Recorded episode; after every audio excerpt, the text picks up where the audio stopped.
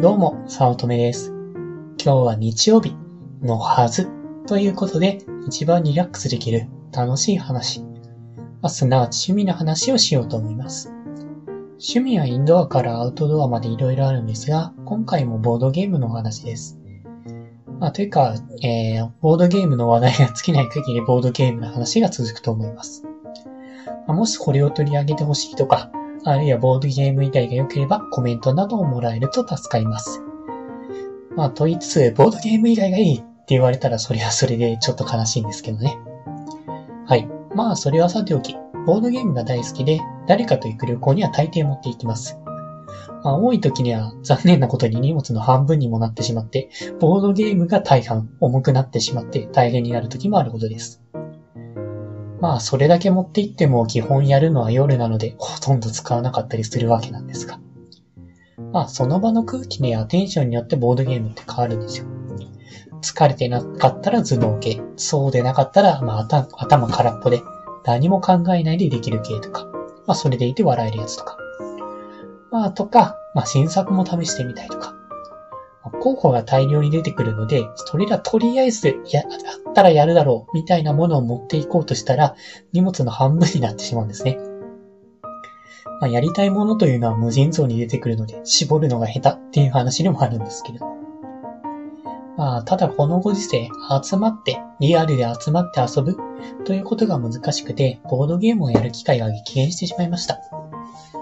たまにボードゲーム会と称して一日ボードゲームをやることもありましたが、まあ、ご時世プラス、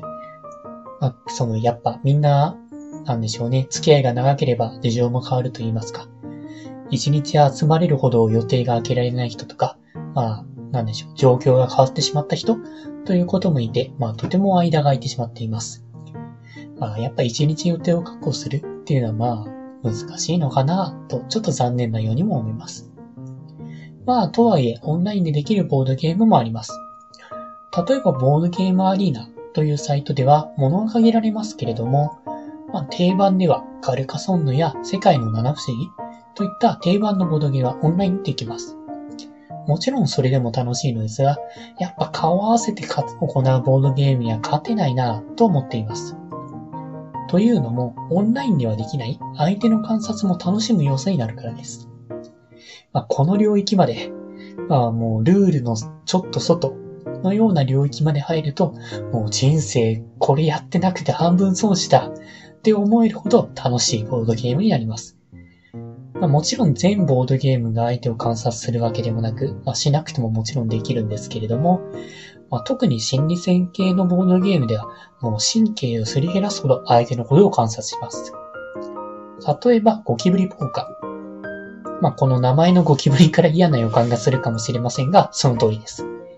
このゴキブリなどの害虫を他人に押し付けるゲームです。で、押し付けて一番もらった人が負けっていうちょっと珍しい負け一人を決めるゲームです。まあ、この害虫には、えー、ゴキブリ、サソリ、ネズミ、カナブン、ハエ、コウモリ、カエル、クモの8種類の害虫を相手に押し付けます。この害虫を全種類コンプリートする。まあ、すなわち、8種類の害虫を1枚以上全部持つか、1種類の害虫、まあ、例えばゴキブリを4枚持ってしまった人が負けになってしまいます。まあ、負ける人1人を決めるので、あんまり優しくないゲームかもしれません。やり方は心理戦で、これはゴキブリです。などと、まあ、カードを裏にして、害虫を1枚渡して、えー、その状態で相手に1人渡します。そしてそれを受け取った人は、まあ、これはゴキブリです。あるいはこれではゴキブリではありません。と言ってカードをオープンする。まあ、この2通りの場合は単純で、受け取った人の宣言があっていれば、まあ、例えばゴキブリだと宣言して、まあ、実際に裏になっているカードがゴキブリだった場合や、まあ、ゴキブリではないと宣言したカードが、えー、まあ、ハエだった場合などですね。まあ、この場合はゴキブリのカードを渡してきた人がカードを受け取りますと。まあ一方受け取った人の宣言が間違っていれば、まあゴキブリだって言ったのに、えー、カードがカエルだった場合や、ゴキブリではないといつゴキブリだった場合、この場合は、まあその、えー、間違えた人がカードを受け取るといったゲームになっています。まあ要は宣言があっていれば渡してきた人に、間違っていれば受け取った人が受け取るという形ですね。こういった駆け引きで相手に害虫を押し付けるゲームです。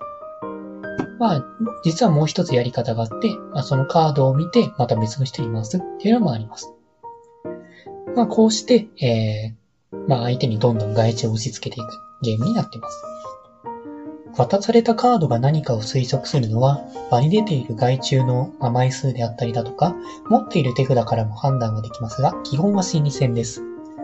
特に初めの場合は、あんまり情報も出ていないので、もう心理戦でのバトルになります。例えば、声のトーンや、出してきた時の手の震え、視線だったり、考えている時間や間、などなど、相手を徹底的に観察して相手が嘘をついているか、あるいは本当のことを言っているか、っていうのを見抜きます。これは絶対にオンラインではできません。まあ、と言いつつ技術が発展すればできるかもしれませんけれども、オンラインだと解像度の問題かもしれませんが、相手の観察を詳細にできませんし、まあ、あるいは音声だけでやるので、まあ、声だけでの判断になってしまいますからね。とか、えー、声はデジタル変換されているので正確に伝わりませんし、何よりその場の空気感がなくて正直楽しみきれないなと思っています。まあこういうこと言っているとアナログ人間のように思われてしまうんですけどもね。まあでもやっぱりリアルっていうのは一番楽しいんじゃないかなと思っています。で、まあ、こういった心理戦系のボードゲームをリアルでやり続けると、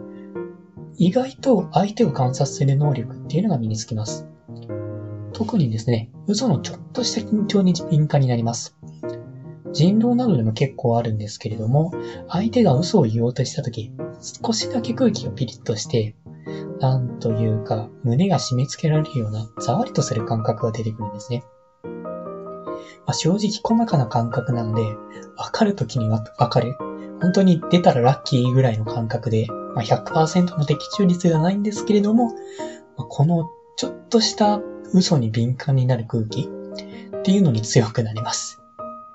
まあ、あと関係があるかはちょっとわからないですけれども、じゃんけんの勝率が高くなった感があります。いや、本当にあの、初めのカード、ボードゲームって基本じゃんけんして順番を決めるんですけれども、それ結構初めに勝つようになったなぁとは思ってます。まあ、こういうことをやってると、えー、相手を観察する能力が高まるし、何より相手との駆け引きが楽しいです。本当ボードゲームっていいことしかないなと思ってます。まあちょっと長くなってしまいましたが、ボードゲームは楽しくて、しかも観察能力が身につくのでとてもおすすめです。ぜひやってみてください。